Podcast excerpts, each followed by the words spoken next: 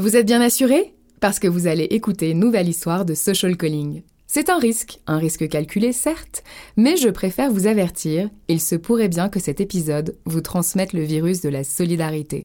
Parce qu'avec la Massif, on a eu envie de découvrir ce qui se cache derrière l'engagement et la solidarité des gens.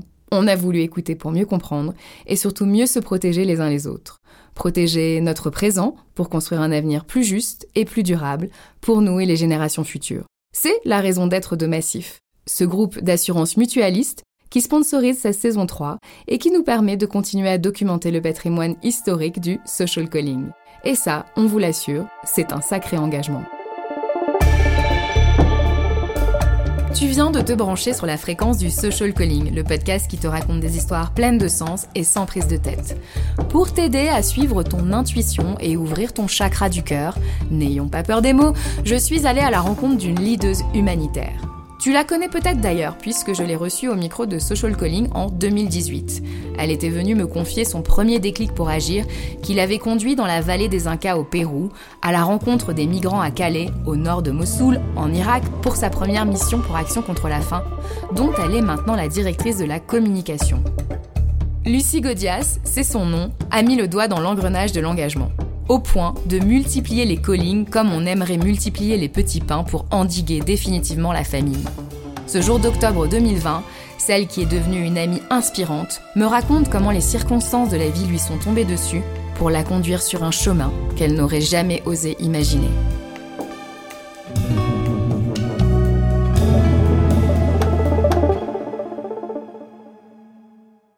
C'était un, soir d'octobre 2018. Euh, je rentrais du boulot, comme tous les jours. Et donc, je marchais dans la rue, en fait, comme tous les jours. Et là, il s'est passé quelque chose d'absolument euh, traumatisant, en fait. Hein. C'est que j'ai été témoin d'un suicide. J'ai vu le corps d'une femme tomber et s'écraser sur euh, le trottoir. Et il se trouve que j'étais la seule, en fait, à être près d'elle. J'étais la première, du coup, à, à donner l'alerte. Et sur le coup, j'ai bien réagi. C'est-à-dire que j'ai eu des bons réflexes. J'ai appelé, tout de suite les pompiers, etc., euh, qui m'ont demandé de m'approcher euh, d'elle et de vérifier son état. Et après, une fois qu'ils sont arrivés, j'ai euh, donné mon, mon témoignage et après, je suis partie. Et là, je me suis dit, mais qu'est-ce qui vient de se passer En fait, j'ai eu l'impression d'avoir vécu la scène comme étant un peu à l'extérieur en fait de la scène. Donc ah, j'ai eu un, réflexe un peu de survie, c'est-à-dire vraiment euh, de sang-froid qui m'a permis d'agir en fait en étant très efficace, en étant très réactif. C'est-à-dire que dans mon métier, je suis formée à donner des alertes. Euh, par exemple, quand je travaillais en, pour Action contre la faim en Irak, je suis formée pour donner des alertes s'il y a un, un accident. Donc je sais en fait comment donner l'alerte, quelles sont les informations dont les secours ont besoin pour intervenir le plus rapidement possible. Donc tout de suite, j'ai eu ce réflexe en fait qui est venu. Et alors après, euh, je suis rentrée chez moi à pied. Hein, et alors là, j'étais un zombie total. J'étais en état de choc. Ça a été un moment, euh, comme tu peux l'imaginer, euh, extrêmement. je ne sais même pas quel mot employer en fait. C'était extrêmement ouais, traumatisant en fait. Je pense que c'est vraiment le mot qui me vient. Qu'est-ce qui s'est passé une fois que tu es rentrée chez toi? Je me suis sentie vidée. Et le lendemain, j'ai décidé de quand même aller au boulot. J'arrive au boulot et alors là, je me suis complètement effondrée. Je pensais que ça allait, mais en fait, ça n'allait pas du tout. Et donc là, j'ai vécu une grosse crise de sens. Je me suis effondrée euh, en larmes, alors même que du coup, donc dans le premier euh, social calling que, je te raconte, ben, je parle de mon calling pour l'humanitaire. Donc là, je vais dans les bureaux de chaque Action contre la faim pour euh, faire un taf qui me passionne, mais je m'effondre complètement en me demandant quel est le sens de tout ça. Donc je, je suis récupérée complètement en larmes par une de mes collègues.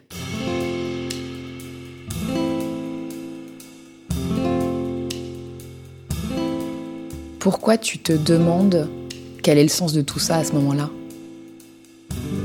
Ben Parce que je suis appelée par quelque chose de bien plus fort, parce que là j'ai vu la mort. Et donc là, euh, pour moi, on est encore à l'étape d'au-dessus. Là, ça a été euh, vraiment un instinct de, de, de, survie. En fait, là, j'étais vraiment dans des euh, notions de vie et de mort. Et donc, je me suis vraiment posé la question du sens de mon existence. Et je me suis reposé la question, en étant chez Action contre la faim, est-ce que c'est le sens de mon existence d'être là? Qu'est-ce que je peux faire de plus? Comme dans Inception, ça a ouvert une autre porte. C'est ça que ça a fait. Alors, qu'est-ce qu'il y a derrière cette porte? Alors au début, euh, franchement, euh, je savais pas du tout ce qu'il y avait derrière cette porte. J'avais juste en fait une envie d'agir qui était encore plus puissante. Mais je savais pas quoi faire. J'en avais aucune idée. Déjà, en fait, dans un premier temps, je me suis rendu compte que ce que j'avais vécu me rappelait un épisode de ma lignée familiale, qui est que ma grand-mère s'est suicidée en euh, se jetant aussi de son balcon à 30, 37 ans. J'ai eu sous les yeux le même épisode que ce que ma grand-mère avait vécu. Je me suis dit, c'est pas possible en fait, ça peut pas être un hasard. J'ai ressenti le besoin d'aller euh, confier, d'aller raconter ce que j'avais vécu auprès de femmes. Euh, je sentais qu'il fallait que je sois entre femmes pour intégrer ce qui venait de se passer. Et en fait, j'avais besoin de comprendre, j'avais besoin en fait de mettre du sens dans tout ça. Je me suis dit, attends, il s'est passé ça dans ma, dans ma famille et donc dans ma lignée des femmes. Et là, je suis face à une situation qui me rappelle exactement ce traumatisme. Il y a un truc à creuser. Donc là, je décide de participer à un cercle de femmes qui s'appelle euh, les Tentes Rouges. Et c'est tout simplement en fait euh, une dizaine de femmes, une douzaine de femmes qui se retrouvent et qui forment un cercle de parole et d'écoute. Le principe est très simple, très très basique, et c'est ça qui en fait la puissance. C'est tour à tour, on est invité à confier ce qu'on a sur le cœur, ce qui nous traverse à ce moment-là, et à faire la démarche de déposer, de façon symbolique bien sûr, cela au milieu du cercle. Donc en fait, c'est un espace de parole pendant lequel nous ne sommes pas interrompus, on ne nous donne pas de conseils, on ne se positionne pas, on ne se compare pas. Et donc pendant 5 minutes, 6 minutes, 7 minutes, je vais pouvoir livrer une vérité qui m'est propre, qui m'appartient et qui doit être partagé à ce moment-là devant témoins que sont les autres femmes présentes lors de cette tente rouge. Et c'est ce que j'ai fait. J'ai participé à ma première tente rouge avec cette intention d'aller confier au cercle de femmes cet accident traumatique que j'avais vécu. Qu'est-ce que ça t'a apporté? Déjà, c'était la première fois que je participais à un événement où les femmes réinventent leur façon d'être ensemble. Parce que dans la vie de tous les jours, ça n'arrive jamais de pouvoir avoir cette opportunité, cet espace de parole pendant lequel nous ne sommes jamais coupés, comparés, positionnés, etc. Ça, ça a été une révélation. C'est euh, pour moi ce qu'on appelle la médecine de la parole. Le fait de partager ce que j'avais sur le cœur sans avoir de retour, puisque l'objectif c'est pas d'avoir de retour, et en même temps d'être dans une posture d'écoute active par rapport au partage de l'ensemble des femmes qui sont là, où vraiment il y a un jeu de miroir qui se crée, de résonance, puisque là j'ai réalisé que j'aurais pu être chacune de ces femmes. J'ai retrouvé un bout de moi dans chacune de leurs histoires. Et là, ça a été une claque. Parce que là, je me suis dit, mais en fait, on vit des choses tellement similaires, proches, et finalement, le grand enseignement que j'ai de ma première tente rouge, c'est on nous apprend depuis depuis longtemps à être en compétition, à se comparer, à avoir euh, pas beaucoup de bienveillance les unes envers les autres. Et là, j'ai découvert ce qu'était la bienveillance en fait entre femmes. J'ai découvert ce qu'était la collaboration, l'écoute, l'entraide, sans forcément donner des conseils, parler, juste le fait d'être ensemble et de s'écouter les unes les autres. Et là, ça a été une énorme claque parce que je me suis dit, bah en fait, quand on est ensemble, on est tellement forte, on est tellement puissante. Quand les femmes sortent de ce carcan, de ce schéma qu'on nous a inculqué depuis petite, on explore la, toute la possibilité, en fait, de créer ensemble, de co-créer ensemble, de collaborer ensemble d'être dans la vraie notion de bienveillance, dans cette vraie notion de ce que moi j'appelle la sororité. La sororité, pour moi, c'est ça. Participer à un cercle de femmes ou à une tente rouge, c'est une activation concrète de la sororité. C'est comment on vit ensemble, comment on se parle, comment on s'écoute en dehors de l'espace public, des schémas et des codes sociaux qu'on nous a inculqués depuis euh, toujours. Pourquoi c'est important euh, pour la construction euh, de la société, cette sororité? Bah parce que en fait, pour l'instant, notre société s'est construite que sur des codes euh, masculins. Ce que j'appelle moi les codes masculins, c'est-à-dire cette notion en fait de performance, de vitesse, de euh, compétition, d'ultra-productivité, de consommation, où on ne prend absolument pas en compte en fait notre rythme naturel. C'est pour ça que ça, ça rend en fait des générations de personnes qui sont en pleine crise de sens et qui ont envie de sortir de la matrice. Cette sororité vient activer ces principes féminins que sont l'écoute de soi, la connaissance de soi, la lenteur, la contemplation, la créativité, la collaboration, la réflexion. Et, dans notre société, on manque cruellement de ça. C'est pour ça que le confinement, pour certaines personnes, a permis de sortir de la matrice et d'avoir ces espaces-là qu'on ne s'autorisait jamais. Moi, ce que j'ai observé, c'est qu'il y, a vraiment toute une vague en fait de femmes qui ont envie de se rassembler, mais qui savent pas trop comment dans des espaces qui ne soient pas euh, les espaces qu'on connaît, donc euh, euh, les cafés, les restaurants, le travail, le groupe de copines, etc., etc. Mais qui ont envie de se rassembler autour de valeurs communes. Et ces valeurs communes sont l'écoute, le respect, la bienveillance, la collaboration, la créativité. C'est pour ça que c'est important parce que notre société a besoin de ça. Notre société a besoin de ces valeurs, a besoin de passer à autre chose que les valeurs de l'ancien monde qui correspondent du coup à l'ultra-consommation, la course à la productivité, la vitesse, etc. C'est cette fameuse crise de sens dont on parle.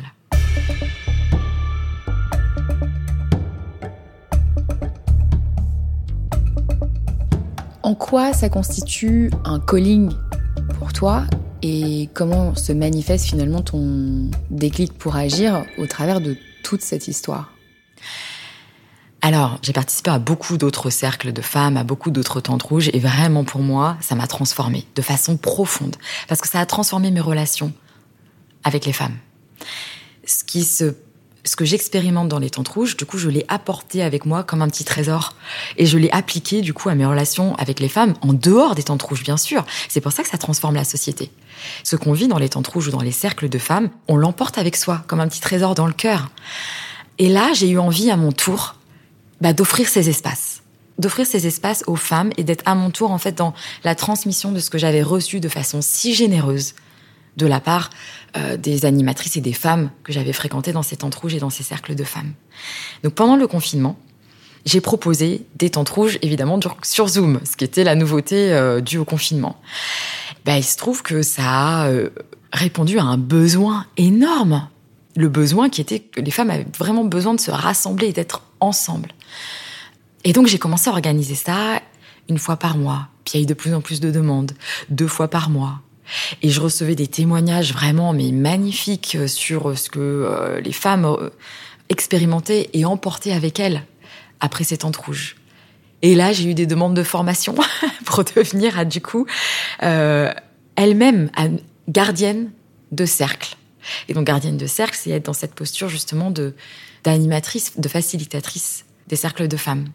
Et donc moi, je me suis laissée complètement guider. C'est-à-dire que si tu m'avais dit euh, il y a six mois, tu vas te proposer des formations, je pense que j'aurais dit euh, pourquoi moi? Il y a, y a le, évidemment le syndrome de l'imposteur qui vient en force. On, on a tellement du mal, nous les femmes, à prendre notre place dans la société. Et c'est ça que j'ai envie de transmettre. C'est bah si, en fait, toi, toi, tu peux le faire et toi, tu as ta place. Parce qu'en fait, la vérité, c'est qu'on a toute notre place. On a tout un rôle à jouer. Et on peut proposer toutes des tentes rouges. Ça va être une tente rouge différente parce qu'en fait, ce qui va être important, c'est la façon dont on s'approprie cet espace-là, dont on, voilà, ce qu'on en fait. Donc évidemment, il y a des principes de base à savoir. Donc c'est pour ça que je vais proposer cette, cette formation. Euh, en me laissant complètement guider, je dois l'écrire, j'ai juste un plan. Mais après, la vérité, c'est que chaque femme a un rôle à jouer. Chaque femme a un rôle à jouer dans la construction de la société. Et ce que je peux proposer à travers ces espaces de parole et d'écoute, en fait, ça va cascader dans la société. Ça va transformer nos relations avec les femmes. C'est vraiment le principe du grain de sable. Plein de petits grains de sable, ça fait une magnifique plage. Donc c'est vraiment ça, c'est le principe de la cascade. Il y a, à mon sens, plusieurs typologies de mutualisme le mutualisme courageux, joyeux, solidaire. Si tu devais, euh, toi, incarner un trait du visage euh, du mutualisme, ça serait lequel? Ah, c'est super dur comme question, parce que j'ai envie de dire plein de mots. Moi, ce que j'ai envie d'incarner, c'est, euh, dans ce cas-là, c'est le, ouais, c'est le mutualisme du leadership féminin. C'est une femme qui s'aime telle qu'elle est, qui a conscience de sa valeur et de ce qu'elle peut apporter au monde. Et en fait, ça n'a rien à voir avec un rôle ou un job ou etc. Parce qu'au final, le leadership au féminin, on peut l'activer dans notre vie au quotidien. Comment? En oubliant le syndrome de l'imposteur, en prenant conscience de notre place, de ce qu'on a à offrir au monde, et en prenant cette place, en demandant la permission à personne, en fait. C'est ça, pour moi, le leadership au féminin.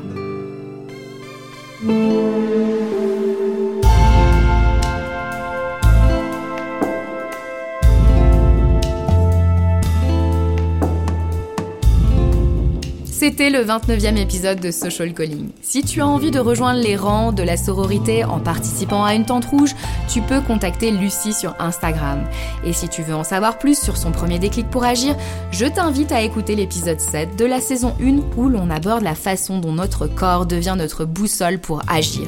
Nous, on se retrouve dans un mois pour découvrir un nouveau trait du visage du mutualisme. En attendant, tu sais que je compte sur toi pour continuer à faire preuve de solidarité, à mutualiser ton temps, ton espace, ton argent, ton amour, ton savoir, bref, tout ce que tu peux mettre en commun pour construire un monde plus juste.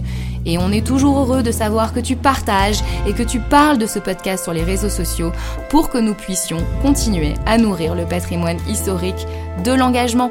Et n'aie pas peur, Continue d'écouter ta petite voix qui murmure ⁇ Vas-y, change de vie ⁇